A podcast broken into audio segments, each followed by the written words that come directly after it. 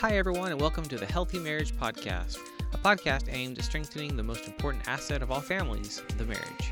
My name is Dr. Corey Gilbert, an author, university professor, licensed professional counselor, a life coach and researcher, and speaker on topics such as gender, abuse, sexual ethics, trauma, and sexuality issues today. I will be your host. In this podcast, we will focus on strengthening marriages, encouraging families, and tools for practical living such as how to have hard conversations with my kids about hard subject matters. I will demonstrate many of these with my own children via these podcasts. We are sponsored by the Healthy Marriage Inner Circle, a community of families, parents, and leaders that want to strengthen the family, and it all starts with marriages. Join in on the conversation in our free Facebook group at facebook.com slash groups slash the healthy marriage. Now let's get into this week's episode. Hey there, this is Dr. Corey Gilbert with the Healthy Marriage Podcast, and today we're going to look at building your personal ethos, kind of application of um, an excerpt from my book, I Can't Say That. Um, you can order that at ican'tsaythat.com or on Amazon or Barnes & Noble. Um, look forward to diving in today and helping us build our personal ethos belief system. Uh, we have walked through a lot, um, and you are probably wondering how to bring this home and make it yours. Your own personal ethos was set in place when you were young just as it is being set now in the lives and hearts of your children.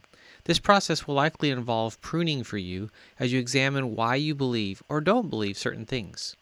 You will find that you are securing some things and letting other things go.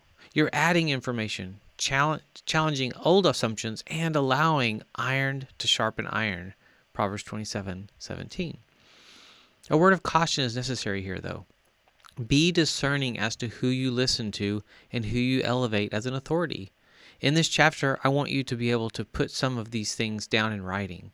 This will help you tremendously to pass them on intentionally to your children and family. A biblical sexual ethic, your ethos, must include a theology of sex, marriage, and a conviction that your role as a parent is one of leadership in this area.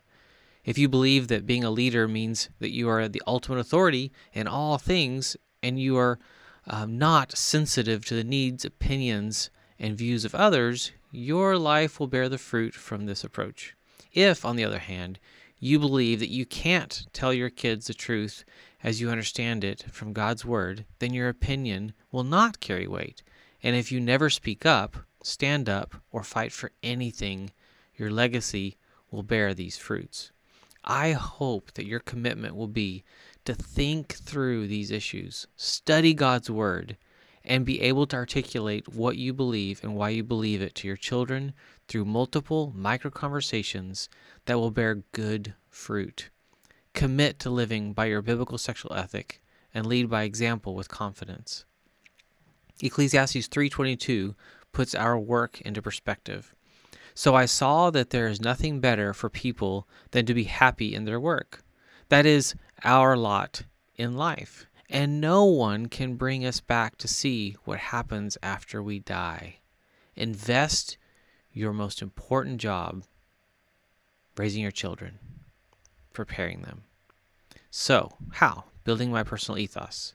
Your personal ethos or belief system must have a foundation. A first step will be to decide if that will be tradition, your own personal experiences, or God's Word. Your actions prove which one guides you at any given moment or decision point. Are you guided more by what others think of you? Are you motivated by fear due to your experiences or, or, traumatic events? Deciding to make God's Word your foundation will require that you make difficult decisions. Some of these will be unpopular, not only to other parents in your community, but especially to your children. This is part of the reason that I am intent on having these micro conversations with your child at a younger age than you probably think is necessary. This provides a greater chance that your child will adopt your biblical sexual ethic as their own and makes it less likely that they will fight you on unpopular cultural stances. They will understand your view and be more willing to go along with your desire for them if it is also their desire for themselves. This is a beautiful dance that, if played well by starting early, can make the adolescent years a time of relationship and adventure with your children as you carefully and intentionally prepare them to launch into the world. This must be the goal. They cannot stay with you forever. It harms them and you. They need independence. They need room to spread their wings and fly, to fall, and then pick themselves up and try again. Your priorities regarding dating, sex, and marriage for your children must be addressed when they are in their formative years. You can do this. So let's set the stage for success. Where does it start? It starts with you, the parent. As you process all that you have read or heard so far, what are some places where you feel stuck? What are some questions that you, that emerge? As you think about your son and or daughter dating, having sex, marrying, being a spouse, and becoming a parent, what are the primary concerns that you have for them?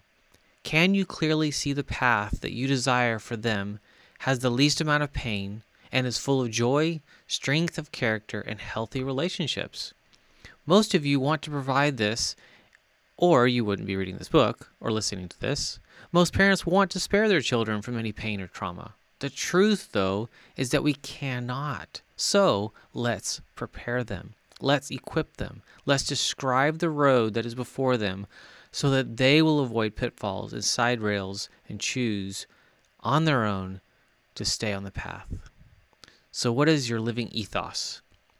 If your foundation is Scripture, God's Word, you can find clarity on many issues. Although there will be difficulty as you navigate with your child how to talk about these things, especially if they are someone they care about is struggling. Let's review.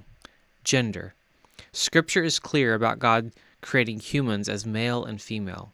Scripture is clear about the Lord calling them to come together and multiply. Genesis 1 27 28 and 1 15 through 24. Unless you or your child was born with ambiguous genitalia, also known as intersex, you are either male or female. Remember, though, that you are unique in your design as a male or a female. Many of the battles that people are facing today are not actually against their gender, but against what society has said a man or woman should look like or act like. Pornography. Research shows that pornography is damaging to the heart, head, and relationships. It also exploits those men and women in the videos and images. Scripture is clear on this one. Recent studies show an increase of men in their 20s with erectile dysfunction due to pornography use wow, this is avoidable. There is no place for it inside or outside of marriage. If you want your marriage to thrive, say no. If you want to be married and stay married one day, say no. If you are content being single but desire to treat others with respect, then say no. Dating. When should your child begin dating? Great question. If we look into Scripture, you will see that it does not address dating. A rule of thumb is to remember the admonition of Scripture that, Ephesians 5 3, there must not be even a hint of sexual immorality or of any kind of impurity or of greed, because these are improper for God's holy people. There is no magic age, but dating should wait until they can bear the weight of another person's heart and be responsible for the outcomes of a physical relationship. If they are not at an age where marriage is a consideration or a possibility, then it is my opinion that they are playing with fire. This is discussed in greater depth in chapter 8. Marriage. The Lord says, Give honor to marriage and remain faithful to one another in marriage. God will surely judge people who are immoral and those who commit adultery. Hebrews 13:4. Scripture is also clear that this covenant is between a man and a woman. Genesis 118 through 25, Matthew 19, 1 and 9, 1 Corinthians 7. The purpose of marriage and family is the raising up of the next generation to know God and honor Him. Look at Psalms 18, 5 through 7. Marriage is hard, but it is an incredible blessing not to walk through life alone. What great care God has for us. Yes, we live in a broken world that has led many into more than one marriage after the dissolution of a previous marriage. God is a God of grace. He restores, He renews. Sexuality is to be stewarded in marriage just as it is during your single days. Marriage is the only setting in which the physical activity that has the potential to bring life into the world ought to be experienced. Does that mean all other sexual activity is acceptable outside of marriage? Well, the Lord says, 1 Thessalonians 4 3 through 6. God's will is for you to be holy, so stay away from all sexual sin. Then each of you will control his own body and live in holiness and honor, not in lustful passion like the pagans who do not know God and his ways. Never harm or cheat a fellow believer in this matter by violating his wife, for the Lord avenges all such sins, as we have solemnly warned you before. The only place for sexual intimacy is within marriage. Sex. Sex also known as intercourse, is primarily meant to serve as the place where the sperm and egg are brought together to create new life. Thankfully, that doesn't happen every time a man and a woman come together. Sex, and by that I mean genital play, is also meant to be a pleasure enjoyed by a man and woman within the safety and boundaries of marriage. Research shows that those in monogamous relationship, whether they are married or not, are exponentially more likely to not have to worry about sexually transmitted infections.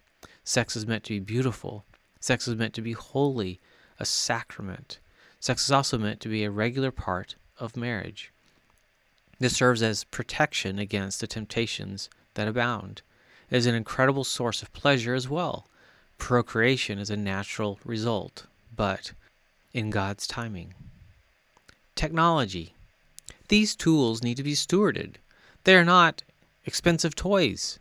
Teach your children about what is appropriate to view and post online. These tools are not the enemy, but Satan sure knows how to use them. Talk to them about cyberbullying and internet safety. Idols. Be careful who or what you raise up to be worshiped. There is to be only one God. We do not always do this intentionally, but what we prioritize as a family is often evident in kids' lives. Be cognizant of what could become an idol. Do not let it distract you from the one who truly deserves our worship and your involvement in a local church, which is the body and bride of Christ. Hebrews 10 23 through 25, and look at 1 Corinthians 12. You and your children need the body of Christ, and the body needs you. So here's your assignment. Now it's your turn to make this yours. Start with scripture listed here, but examine them for yourself.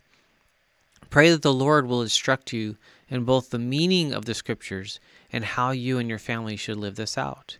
If you're married, this is the best done as a couple so that you are both on the same page and you can lead your family intentionally together. In my book, I Can't Say That, it walks through this, as you've heard. What I also have is a workbook that helps you walk through these and look at the scripture to make sure you know your ethos, know what you believe, so that you can lead intentionally, with integrity, following God's word, and changing your children's lives and their futures. Bless you and your family. Thank you for tuning in to the Healthy Marriage Podcast. I hope these become valuable resources full of encouragement and challenges as you lead your family well and with confidence, and definitely not alone. Find out more about all that we do at healinglives.com. I want to see your family and specifically your marriage thrive. Thank you to our sponsor, the Healthy Marriage Inner Circle, and to access my new best selling book for parents, go to ican'tsaythat.com to purchase and receive the audiobook for free. It's an honor to serve.